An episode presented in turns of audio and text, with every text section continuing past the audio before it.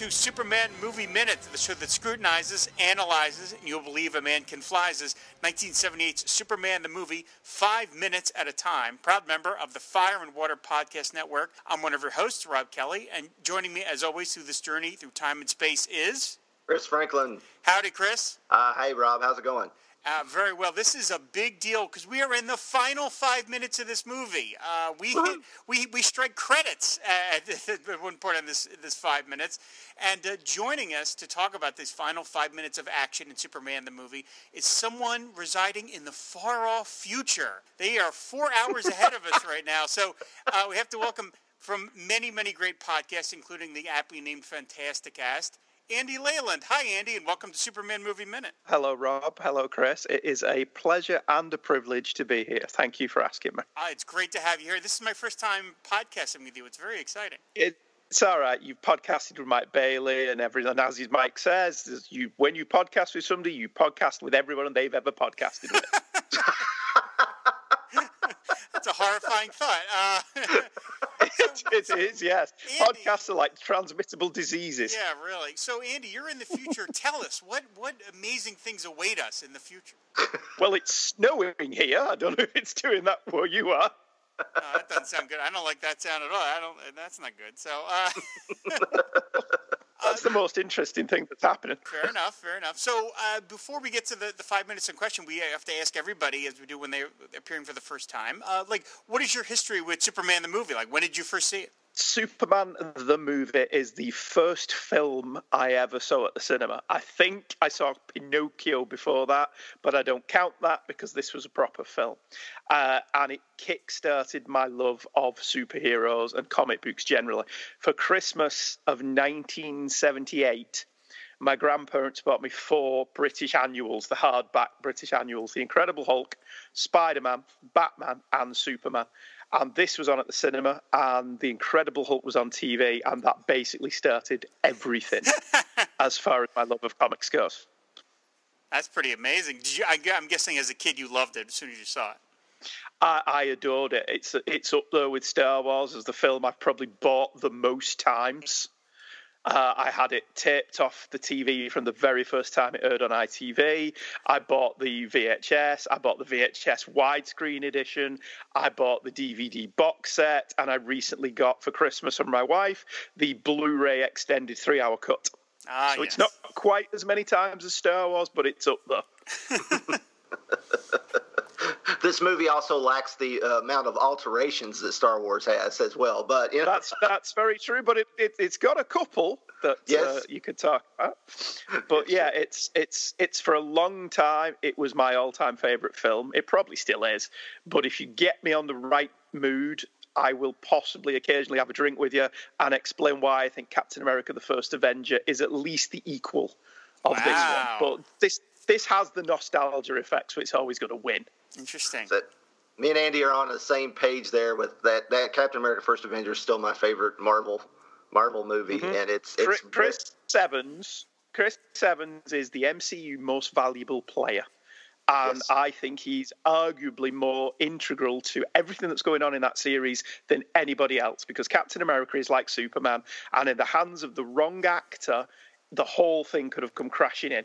And he plays it exactly like Reeve does. He plays it straight down the line with just the right amount of earnestness, but a little bit of a knowing wink to the audience. And it's it's all perfect in how they both play these these characters. And I honestly think Evans deserves all the plaudits that Reeves has got, but hasn't. He's always overshadowed by Robert Downey Jr., which I think is a shame. I, yeah, I would agree with that. We've Chris and I have talked about it, and especially Chris was an early champion. It took me a little while to get to that point, but I see it now. I'm like, yeah, he really is the heart of this thing. And uh, so the minutes we're going to be talking about are minutes 131 through 135. They open with uh, Jor-El reminding his son that it is forbidden for him to interfere with human history. And it ends with a credit, a Richard Donner film, which of course this is. So again, we start off right at the beginning with uh, Clark getting lectured from Jor-El and from Pa Kent that he cannot change human history. And it seems that uh, Superman pauses for a moment and then decides, nah, I'm doing it. I'm changing human history. That's the end of that. Uh, well, one of the reasons when you, you sent out the list of which scenes do you want, I think this is the crux of the movie. This is the emotional heartbeat of the movie. Throughout the film, Jor-El has been the all pervasive element in the show, much more in many ways than Jonathan Kent. But Jonathan Kent gives Superman his heart, and this is the moment in the film where he decides: is he going to be the last son of Krypton, or is he going to embrace Earth? And he chooses Earth. Now, this would have had a lot more resonance had Donner been allowed to do Superman 2, but he wasn't. So we only have this moment here. And I firmly believe this is the point here where he doesn't reject Krypton, but he, he embraces Jonathan Kent's philosophy that you are here for a reason. I don't know what that reason is, but it's not to score a touchdown. but he's and he makes that choice here. He makes the choice that Earth is where his and Earth has raised him, and that's what he's going to do from now on. He's not going to just celebrate a dead civilization. And I think this is a really important scene, or I think it is. Oh yeah, yeah, and I agree too. I think you know, I think definitely with with Jonathan whispering in his ear, "You are here for a reason." Of course, Jor-El's like basically yelling at him, "You are, it is forbidden," you know, over and mm. over and over again. But he's he, you know, it's it's uh, it's it's listening to the. Uh, to the other parents and, and going in that direction. And and he, I like how he literally flies past the face of Jor-El in the clouds. He's like, nah, mm. you know, and flies past it. And, uh, and again, you you two have both discussed throughout this entire series the the performance of Christopher Reeve and how it should not be underestimated. But again, it's that moment though. He pauses in midair and he listens to what both men are saying, and you see it in his face. You see when he makes the decision as to which path he's going to follow. All those things I can do, all those powers, and I couldn't even save him. And his face hardens. And he does that thing with his cheeks that Reeve was really very good at, where his face just turns to granite when he's angry and there's there's a decision. He's made the decision there that all those things I can do, all those powers, and I couldn't save him. Well, I couldn't save Jonathan, but I'll be damned if I won't save Lois, and that's what he does. I love the uh, I love the effect, like the actual physical effect of him, of the the far shot of the globe, and just see that light blue ring going mm. around it. I just think that's a beautiful looking effect. I mean, you get just whoosh, whoosh, whoosh, I think that just looks really beautiful. And then we get all the footage of, of everything being reversed as he's pushing back really fast. We see the little toy town mm-hmm. not uh, not get drowned by the flooded waters. Uh, he's pushing back now. Well, trivia trivia alert. Sorry to interrupt. Trivia alert. Derek Meddings obviously did these effects, more famous for doing the Gerry Anderson stuff. That globe of the Earth is in the James Bond movie Goldeneye. Is it really? really? Wow. Yep. Oh. Same globe. cool. All right, I never, I never knew that. Because you know, if you can save footage somewhere, you know, save money somewhere to recycle some footage, why not? Uh, I think it looks it looks great, and then we see we see him spinning around, going back the other way, and flipping Earth back. Now, this is something this is something that has occurred to me ever since I don't know I was a teenager, and this is probably. Uh, you know, on, definitely on the metaphysical side, and will depend on what your belief system is. But okay, here, let me see if I can try and get this across. Superman goes back in time, and he saves Lois's life because she's no longer dead when he goes back in time, right? Okay. Now, in my mind, time is a construct of humans. That's that's something we've designed. Time is is not a real thing. It's something that we establish as 1201, 1202, 1203. It doesn't really exist. Everything just sort of exists in nature, but time is something we've constructed. To me, Lois's soul has left her body at this point. It doesn't matter where Superman goes in the timeline. That soul is gone. So this isn't going to work. It, like to me, Lois is dead. That's it. It doesn't make any difference when hmm. Superman goes back in time because in in like sort of the spiritual world, Lois is no longer alive. Her her her. If you believe in these things, Lois's soul has gone on and left her body. It doesn't matter what Superman does, but I guess we can't really tackle that in the final minutes of this movie. wow, you've you've just opened another can of worms I never even thought of with this thing, Rob. There's the there's the super obvious ones, and then you just like went on the shelf and like, oh, there's something way in the back here. Oh, here's this can of worms. Let me open it. You know. I don't mean to. I just can't help it. I've always thought about this. I think you just turned it into a Nicolas Winding Refn film. Uh, maybe. Maybe so. I don't know. Again, it's just. I mean, is Superman going back in time? He's not. He's undoing time, right? Because he's not going yes. back in time. I, I always interpreted this as he's going back in time reversing time because when he comes back to Lois here, he doesn't move her car out of the way Right. of the crack that she fell into. So he's gone back in time and changed something so that this doesn't now happen. I don't know what that something is. I mean, you can maybe back in time to then two Supermans for that brief moment. And one of them was off chasing the missiles, and the other one stopped doing whatever this was that happened to Lois. And that's the one that then carries on in the timeline. The other one is in a loop where he constantly goes back. I think my my main issue with this is a lot of people complain about this, but in 70s Superman comics, he did this all the time. Yes, he did. Yeah. You know, tra- traveling back in time or traveling dimensions or whatever, that was crossing the street to Superman. And I think that in some cases, a lot of the complaints about this come from people who came up in the post crisis era where he couldn't do that anymore. And so they were always a bit perplexed by how he did this. Now, I think the film does a very good job of showing that this isn't easy. hmm You know, the hmm. strain on his face when he's doing it. This is a major taxing of his powers to do this. It's not something he can do every day. So it isn't as easy for him as it is in the comic books. But certainly the books that I grew up reading, when Curt Swan was drawing it, the, the 70s stuff with Denny O'Neil and all that, he could he could turn back time regularly. Wouldn't he go back in time occasionally and just film stuff for historians? Yeah. Oh hell, there's Yeah. an ep- there's an episode of Super Friends where Batman and Robin go back in time using the Bat plane. Like that's how I'm like, what? Yeah, Like, so- Yeah. So on that level, I never had a problem with this ending in the sense that a lot of people seem to do.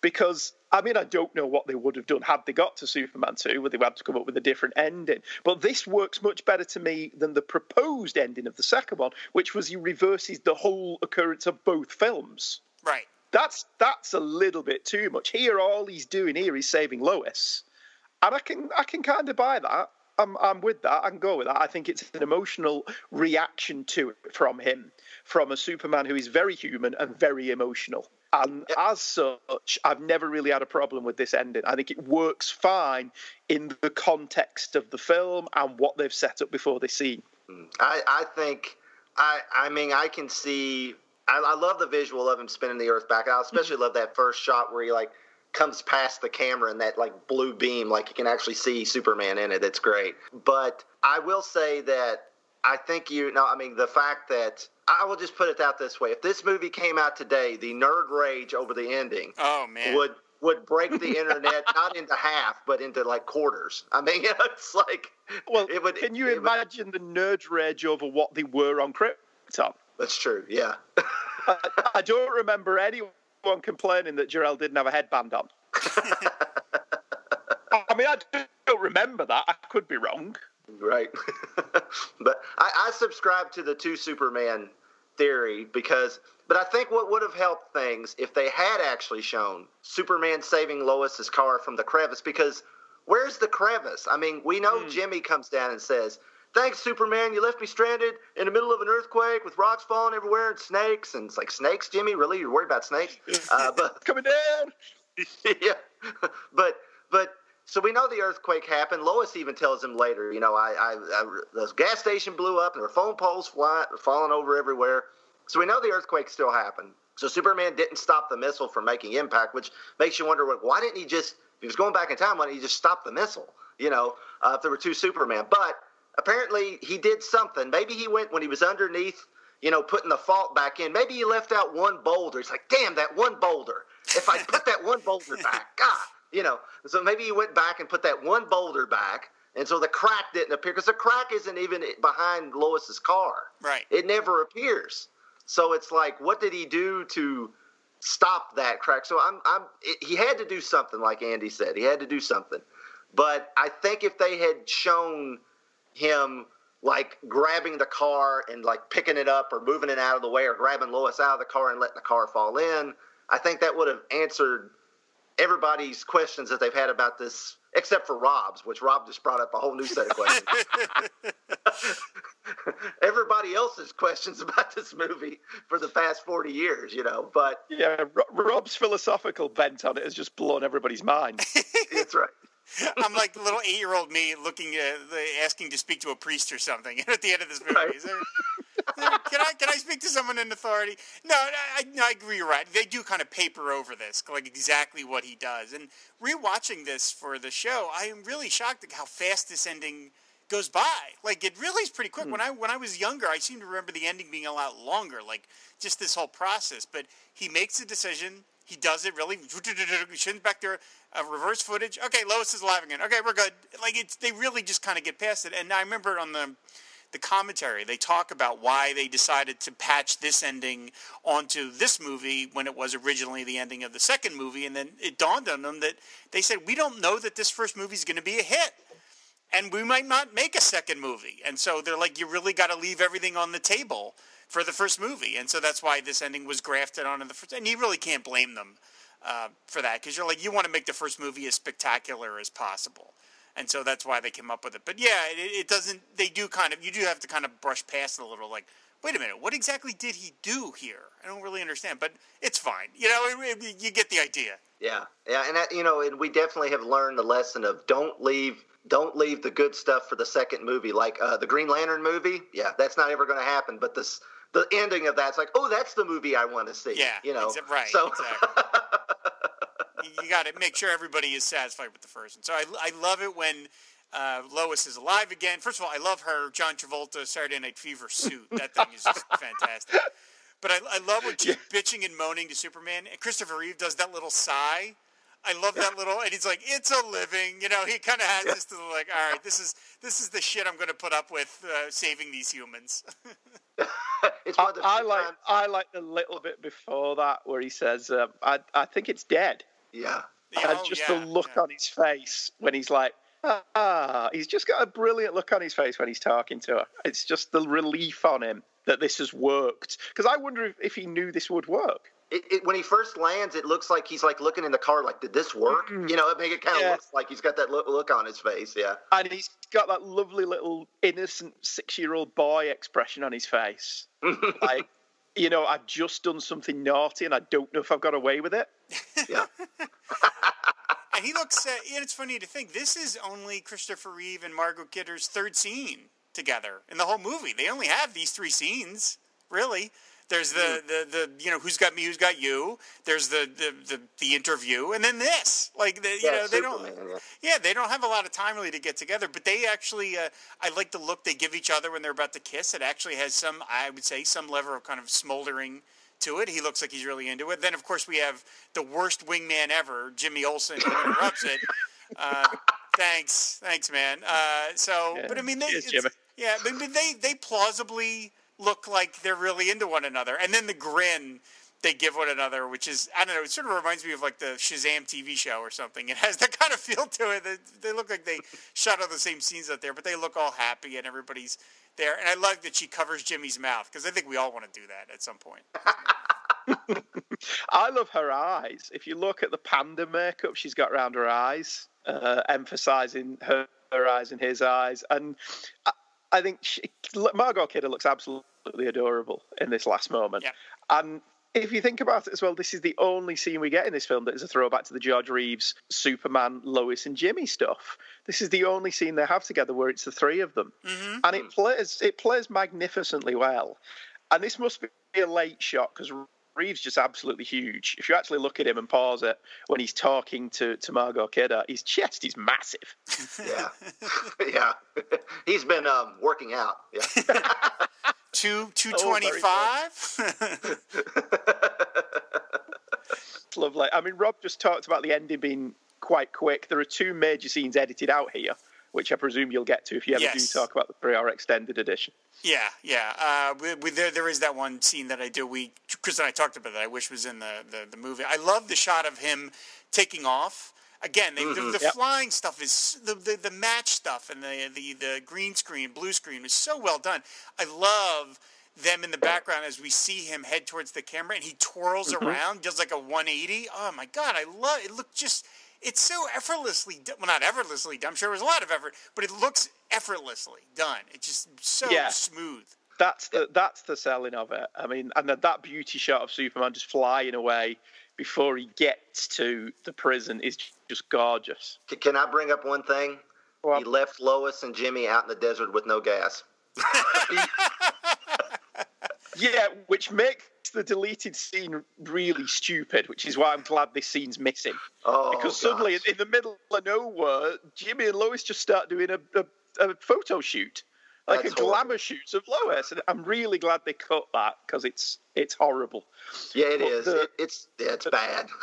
yeah, it's it, it's just terrible. But the, yeah, the shot of him flying away is absolutely fantastic. And besides, he may have gone back from later. He probably yeah. went and told somebody. Got you know, he stopped at a gas station and said, "Excuse me, if you've got a tow truck running, uh, there's uh, I've got some friends here stranded about two miles away or something else." there you go. Sure, yeah. Superman. He told he told the authority certainly. Uh, I do have to wonder about the conversation that Lois and Jimmy have, where they talk about he really likes you. of course he does. And then he's and then and then she mentions Clark, and she says, "Does Clark is never around? Superman is. Why does why does she expect Clark to be in California?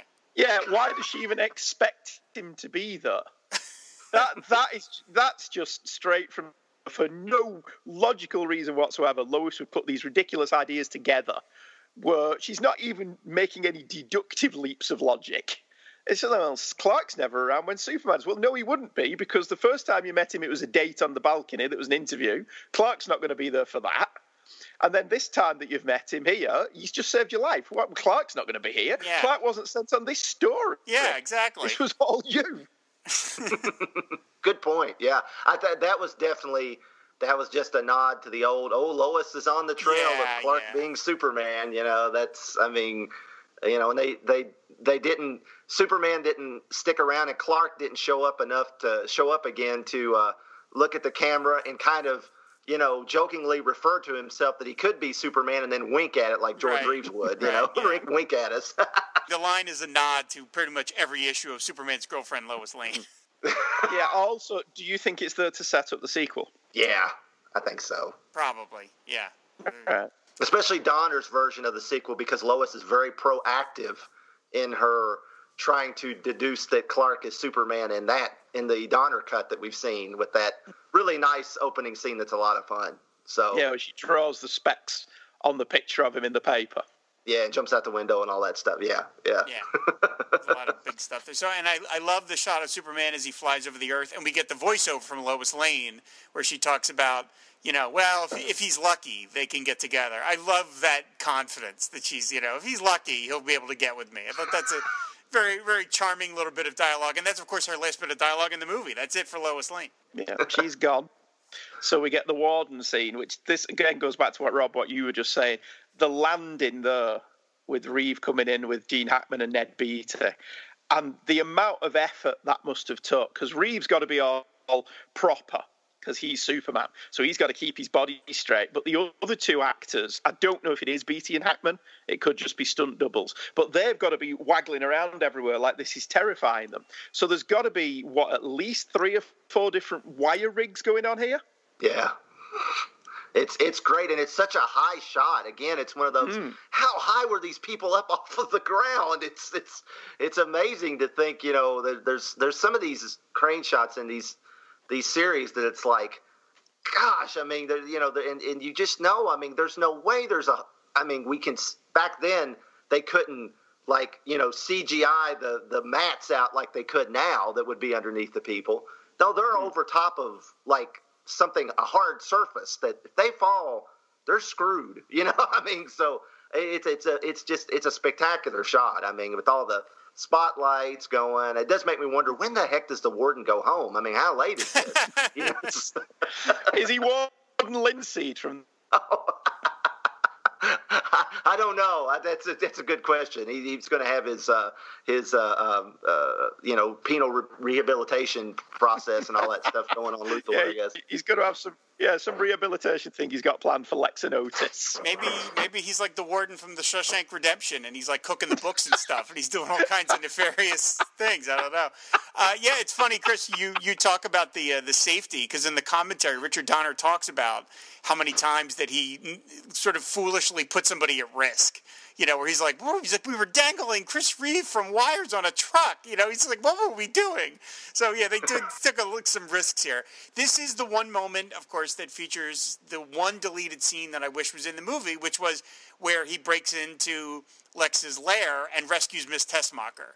That is mm-hmm. the one scene I wish they had retained because I think that's a great moment of her being lowered into the, the tiger pit and that actually, I mean, you can piece it together. He clearly goes and he uh, picks up Luthor and Otis and brings them to justice. But I, I really wish that Tessmacher scene had been in the movie. That's the only the only deleted scene I, I wish they had kept. I mean, this is already a very long movie. I get they were looking to trim it as best as possible, but now that I know that that scene is out there, I sort of miss it. Why does he not arrest Miss Tessmacher?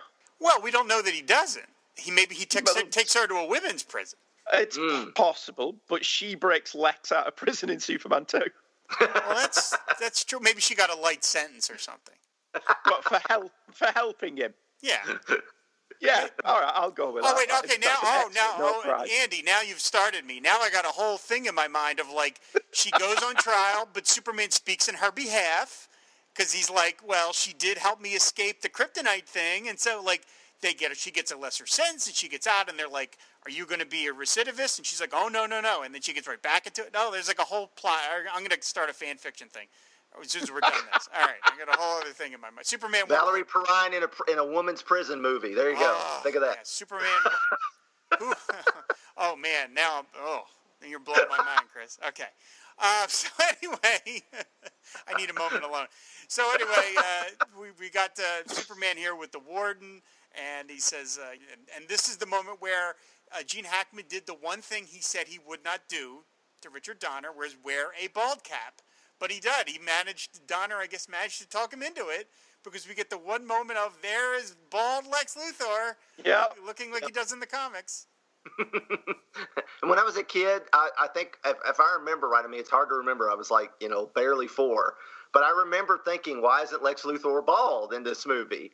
And then at the end, I'm like, ah, you know. so when you're a kid, you know, it's like I don't get it because he didn't wear wigs in the comic book. He was always bald, right?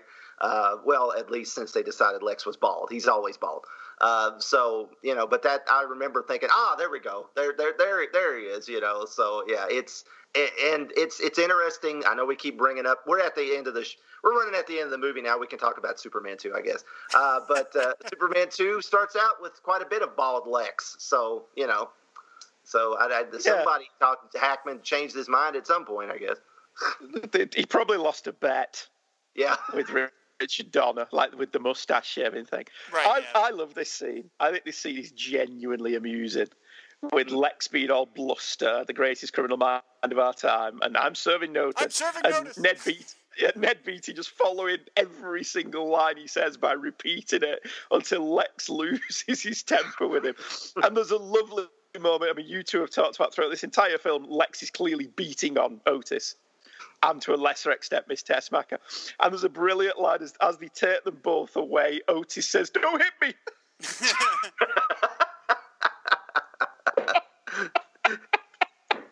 I mean, we shouldn't laugh at that, but it's funny.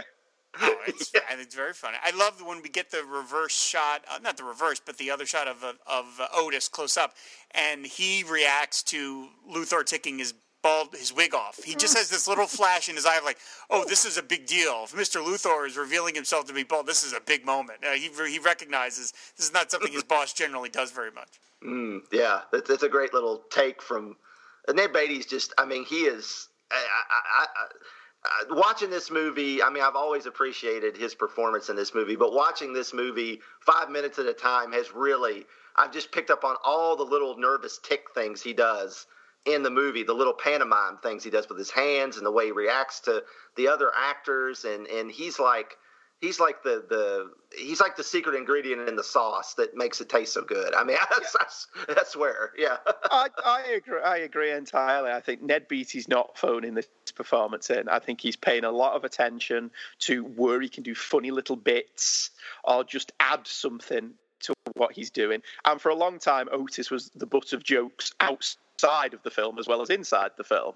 But I think it's a situation where if you take Otis out of this movie, there's not a lot of comic relief. I mean, for all of Gene Hackman's funny lines, and he has a lot of exceptionally funny lines in this film. You two again have highlighted a lot of them if you've gone through it, but the very dark, funny lines taken in isolation. And one of the things I love about Hackman's performance throughout this entire film is how well judged it is, in that he never forgets he's playing a bad guy who is quite willing to wipe out part of Southern California. He's not, this Lex Luthor is not a nice man. And hmm. without Otis, you've not got any lighter moments in the film. You've not got a little bit of comedy. And I think that the back half of the film needs a little bit of comedy, it needs a bit of light relief. And Ned Beatty's absolutely fantastic throughout the entire film. Just a moment much earlier on where he's placing the wigs on the mannequin heads is hysterical and he's again this bit here at the end here. He's, he's hysterically funny. He's serving notice. He's it's brilliant. It's a brilliant performance by Ned Beatty. I mean, Reeve rightly gets all the accolades that he deserves, but I think Ned Beatty he's been ignored as well. And he's a perfect counterpoint to Hackman's very dark but funny delivery of a lot of his lines. Otis, like you guys have said again, he does not come across as a science genius, but he's funny. He's genuinely amusing throughout this film. I don't think he wants me to take his cape, Mr. Luthor. yeah, I, I, totally agree. I think I, I think uh, I think Ned Beatty. I mean, like you said, I think I mean Hack, we me and Rob have talked about how the trio of of, of Hackman, Perrine, and Beatty were were fantastic together, but uh, without Ned Beatty, I mean that I don't think it would have. I don't even think with uh, Hackman and Perrine it would have worked as well. I think he, the three of those guys working together and what Beatty brought to it, especially eh, with his comic timing, just I oh. mean it's it's fantastic. Superman Returns. You've got Kevin Spacey and Parker Posey, and without an Otis, there's nothing there. There's no spark there. There's nothing to play off. So hmm. you end up with a really dour, boring film. Oh, oh, oh, serving. Now you're serving notice. Okay. Wow. so, um, yeah, I mean, there's a reason why you get a heavy hitter like Ned Beatty to do this. I mean, he was a, you know, fine dramatic actor. You don't just get somebody lame. You get somebody huge like Ned Beatty. He's one of the great, great actors ever to do it. Uh, speaking of actors, I did want to mention the actor playing the warden is a guy named Roy Stevens. And if you look Roy Stevens up on IMDb, he's not really an actor. He has all of three acting credits. Uh, he was in a movie called Torture Garden, but his other famous movie is Lawrence of Arabia, and his last credit as an actor is as the warden in Superman. Uh, hmm. He is mostly known as a second unit or assistant director, and there he has worked on The Grass is Greener, which uh, had Cary Grant and Robert Mitchum. The Sundowners, also with Robert Mitchum. I see a, see a, a trait going on there. He also uh, worked on, as an assistant director, Lawrence of Arabia, so he was in it and helped uh, direct it. Lord Jim and Dr. Zhivago and Ryan's daughter. So he obviously was pretty good friends with David Lean. So I have no idea why he's in this movie when he's not really an actor, but there he is. And I think it's pretty clear he's dubbed. Um, yeah, the, yeah. The voice that's coming out of him is not is not the voice. He's probably uh, British, if anything. But it was interesting, more than likely. yeah, um, but nevertheless, there he is. You know, playing playing the warden, and you know, not to over know, to overthink this. Of course, that's what the show is all about. This is maybe the one moment Superman's line about we're all part of the same team, where it's Superman's in my mind maybe a little too much of a Boy Scout because to me it's like we all kind of know there's a there's a lot of corruption in the criminal justice system, especially in the jail, and so Superman just being like, "Oh, it's all good, Warden. We're all part of the same team." I was a little like, "Okay, all right, Superman. Maybe you need to look into this a little bit more." But but in the Superman universe, it's fine. It, it works out just fine. yeah, I, I, I like it though. I, I personally do. I, I I think that that I think that just kind of that sells Reeves. I mean, that that sells Reeve's take of the character as a friend. I mean, yeah, every time you yeah. ever, I mean, when he said he told Lois he was a friend, and every time you ever heard Reeve talk about the character, even after he was finished playing him, that was the word he always went back to. I played Superman as a friend. And I think that just kind of locked that in that last bit, if not the the smile we get at the end of the movie, of course. But uh, but yeah, I, I, mean, I can see, yeah, it is a little G wow, uh, corny, I guess you can say. But you know, I mean, that's what Superman's flying in the face of in this movie. That's, yes. I mean, he's in this very cynical 70s, you know, yeah. and uh, and it, it, it, I think it works. I, I understand it completely works. It completely works. It just is one of those yeah. ones I just kind of noticed. But you're right. He is. I mean, think about when they made this movie. Watergate was less than three years, you know, ago. So yeah, this is this is Superman running headlong into the winds of every piece of American cynicism you could have out there. So it, it totally works. And I like the idea that if Rob's right and this is Shawshank, Clancy Brown's here somewhere. Yeah, there you go. Right. it's a little another Superman Luthor connection yeah. there. Yeah. Luthor, Luthor, and Luthor team up, man. So takeoff from mm. the prison is glorious. Yes. Oh, it's beautiful. It's, it's absolutely yeah. fantastic. All the flying and again, stuff. Yeah. Again, looking at what Chris said, how high was he there for that final moment? Oh yeah. And the way he turns round, flies off, and then arcs his body. It's the the advancements in special effects are fantastic, but no one has flew better than Christopher Reeve. Yeah, no, it's, it's beautiful. Yeah, it's like I, I, don't understand why they don't take what they did here, plus what they can do now with CGI, and kind of combine it. And I don't want I don't want like, and again on Superman Returns, I don't want the super obvious CGI Brandon Routh flying. No, I want Brandon Routh flying. Mm-hmm. you know, take and then take nothing bugs me more than Superman landing and smashing the pavements to bits. Oh yeah. well, that's like when he when he lands beside Lois's car. He just that I was going to bring that up earlier when he when after he saved turned back after he's turned back time sounds like a Cher song. He he lands. There's a song to end the show with, Rob. And he, he he lands besides Lois. It's so such a light landing. You know, I mean, it's, he's just like he floats into the frame literally, and it's and I mean hmm. it's flawless. He's not turkey jerky or you know anything, and and yeah, if this had been now, I mean, if if I'm not I'm not trying to pick on the modern movies, but I'm going to, but. Uh, you know, if if, uh, if, Henry Cavill had landed, he would have caused the crack in the earth that swallowed hmm. Lois' star. You know, I yeah. mean, so. I really, I really don't like that, and I'm not someone who hated Man of Steel, although I despise Batman versus Superman. But that that idea that when he lands, he breaks the floor. It's no. To me, that that when they do that, when they have him land like that, that that that gives all credence to the fact why everybody's scared of this guy. Yeah. You know, if he can even land without destroying public property, then yeah, this guy's a menace. You know, it's like. Uh, and, just and again, just before we get to the end, did you see the Supergirl episode where they riffed on him spinning round in a circle and going down into Luthor's den? No. Did you not see there's a, there's an episode of Supergirl where she lands and Melissa Benoist does a pitch perfect Christopher Reeve impersonation. She does all that turning around to look at the people with her hands out and saying, "Just hold back, just hold back." I saw my cousin do this once, and she's just about to start spinning, and um, Martian Manhunter walks up to her and says, "There's a way of doing this without destroying public property." That's awesome. we live in an amazing world where you can just say to me and then the Martian Manhunter says, and I'm just like, oh yeah, okay, yeah, yeah, it's not even a big deal anymore that the Martian Manhunter is on a TV series. Yeah, the Martian Manhunter is on a TV show, and Ant Man has a film. Yeah, it's just like wow, okay, yeah, yeah, yeah, whatever. What else is new? So, uh, so yeah, well, then, as we get to the final scene of Superman as he floats into the uh, the frame, and then we get a reverse shot of him turning around and facing the camera. And this is a moment that apparently Richard Donner had to fight for, where Christopher Reeve looks right at the screen and uh, winks and takes off. And that is something that apparently uh, Warner Brothers was like, you can't do that. That's not going to work. And Donner said, from his mind, Reeve slash Superman deserved it. He earned it, and so that's what that's what we get. And so he looks right at the camera, looks right at us, and he takes off. And it is he he the camera stays still as he flies out of the frame, and it is just the pitch perfect way to end this movie with a nice little hold on a black screen and the John Williams mm-hmm. music playing. It's just absolutely perfect.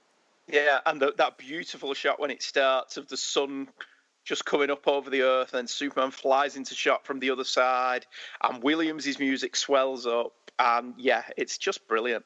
There's is there like three or four different takes of this scene, and each of the films closes with a different one. Is that right? I think so. Yeah. Hmm.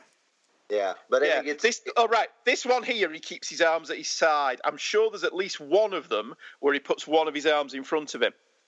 That may, may be the end of Superman two or Superman three. I can't remember, but uh, yeah, there are different different takes of this that they use in the subsequent movies. And in Superman four, it's the best special effect in the film. yes, it is. Uh, you know, in this, in, in, a lot of ways, this is the uh, this is the James Bond at the, the mm. beginning of the James Bond movie. You know, with the with the James Bond in the scope, and he you know shoots the guy. I mean, mm-hmm. it's, that's the that's the same thing that's in it. it's at the beginning of every James Bond movie, but it's at the end of every each of these Superman movies, and of course, Superman Returns does its own take on it as well. Um, so, but I love it. I mean, I think I think that's a great way to again solidify that that Superman's our friend. That he, I mean, he does get you know he's not Clark Kent, but he does get to wink at the camera like George Reeves always did. Uh, so it's it's it's fantastic, and I don't think if if I don't think the movie the you would have left the movie each time you watch it with such goodwill if it wasn't for this scene. I mean, sure you would have mm. loved it, but this just is that little cherry on top that just like, man, I love this movie. You know, it's mm-hmm. just it's just that little bit that just puts you over. Yeah, it's beautiful. It ends with him. He looks. Hey, it's just it's it's everything you want Superman to be. Just that final shot. And right, it became iconic. It's it's funny that you know Donner got so much grief for it, and they didn't want to do it, but then it became the thing everybody remember. For it kind of reminds me, not in the same scale, but I mean, I think you guys all heard about last year that originally that the scene in Wonder Woman where she marches onto the battlefield was not going to be in the movie and you can't imagine that now because that's the scene everybody talks about. Like that's the most mm-hmm. famous scene is that scene of her in the her in the, the no man's land. So um, yeah, thank God that uh, Donner had the chutzpah to say no. We you got to allow Superman to look right. It, it does not break the reality of the movie. It just feels like uh, the 1950s TV show of Superman. You know, we all know you. You've all been following me. Everybody enjoy enjoy the you know enjoy the 70s. Everybody, I'm out. It's just great.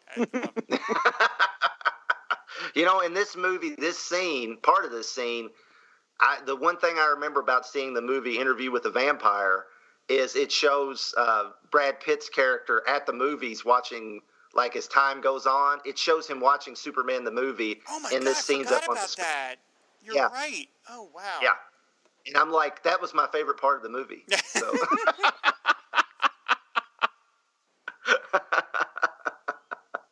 was a, it was a big hit. I mean, if you're a vampire and you got a lot of time to kill, I would see lots of movies, I guess. You know, and sure. all the time in the world, and go catch everything. You know, jeez. Uh, so you've got to do something all day. Yeah, I mean, you can't be just eating people all day. You got to go fill your time. So, so then uh, after uh, after the the Hold on Black, we get the Starfield, and we get the first credit, which is an Alexander and Ilya Salkind production, and uh, with that beautiful lettering style that we got, that the Superman movie sort of patented that thing, and then the, the five minutes ends with, as it should, a Richard Donner film, which is, of course, exactly what this is. No man deserves, if, if other than Christopher Reeve, no man deserves more credit for putting together this masterpiece than, than Richard Donner. I mean, I know that I wax his car all the time, but, you know, for Pete's sakes, you know, the, the guy did this Herculean effort, and it, without his take on this particular story. Uh, we would not. I don't. You know, who knows if we'd even have superhero films really, because there would be no template to follow. Uh, he took right. it seriously, and so I love the fact that this particular set of five minutes ends with uh, seeing his name on the screen because uh, he deserves. It. So a Richard Donner film. Thank you, Richard Donner. Yes, thank you. yeah, I've I've only just watched the last five minutes of this to just do this with you, and I've still got a big goofy grin on my face. Yeah, this is wonderful. it's just it's so great watching him uh, smile everybody at, at, at, the screen and, and, and take off. It's just just wonderful. So so that's uh, that's this five minutes. Uh, the Superman the movie as we know it is, is over. Uh, Chris and I have some some lots of credits to talk about in the next episode, but the movie itself is now uh, completed. So, uh, guys, what do we think? What what is uh, we want to sum up the, the, Superman the movie here? I mean, Chris, you and I will have another bite at the apple in the next episode. But I mean, like Andy, like what do you do? Anything you want to say about Superman the movie in total before we sign off? I don't think you can underestimate how important this film is to film in general, not just the comic book superhero genre. It showed that you could take this stuff and treat it with a little bit of respect, and you can put it on screen and people will buy it. And I think that the fact that they did it with Superman, arguably the, the best and certainly the first of the, the superhero properties that proliferated in the, the 40s and 50s and 60s. Uh, it just shows the testimony to that character. And I think as well that this film, more than any other iteration of Superman, is the one that people still think about. And that alone shows that its power that this movie has as a film. Uh, I know there's been some discussion on Facebook recently about whether kids today would like this or whether they'd prefer. I can tell you all three of my children sat through all 135 minutes of this when they were kids. Whole thing. They didn't find any of it boring and they loved all of it. And this theme is iconic and sums up Superman. It's not been bettered on any of the subsequent Superman properties, as evinced by the fact that Danny Elfman brought it back for Justice League. And I still think Reeve is the gold standard of casting of a character like this. Chris Evans is close, but Reeve is is the gold standard, I think. It's just a great film from start to finish. I can put this on whenever it's on and it gets shown on ITV4 here quite a lot. And the amount of times I'll just be flicking through and oh look, Superman's on, and you leave it. Doesn't matter where in the film it is, you leave it on because it is just absolutely magnificently entertaining from start to finish. I yep. Yep, I think I think that that's a good way to end it. Uh, I don't think we can say anything more than that. So, uh, well, Andy, thank you so much for coming on Superman Movie Minute. We're glad we had a chance to, to have you on the show just before we literally got the just as the door is closing on Superman the movie. Uh, we got you got you on. So, thank you so much for coming on. It's it was a pleasure and a privilege to be here, and especially to talk about the last couple of minutes. You guys have done an excellent job with this show. I very much enjoyed listening to it, and uh, I'm glad I managed to squeeze through the elevator doors at the last minute because if there is any show currently on the air that I would love to have been a part of, it's this one. So this was brilliant. Thank you. Well done. I hope you do do Superman 2, and I hope you do an episode about the the three hour cut, even if it's only one episode. I don't expect you to watch the entire film again. when Andy when Andy squeezed through those elevator doors, there was a guy said going up, up, up.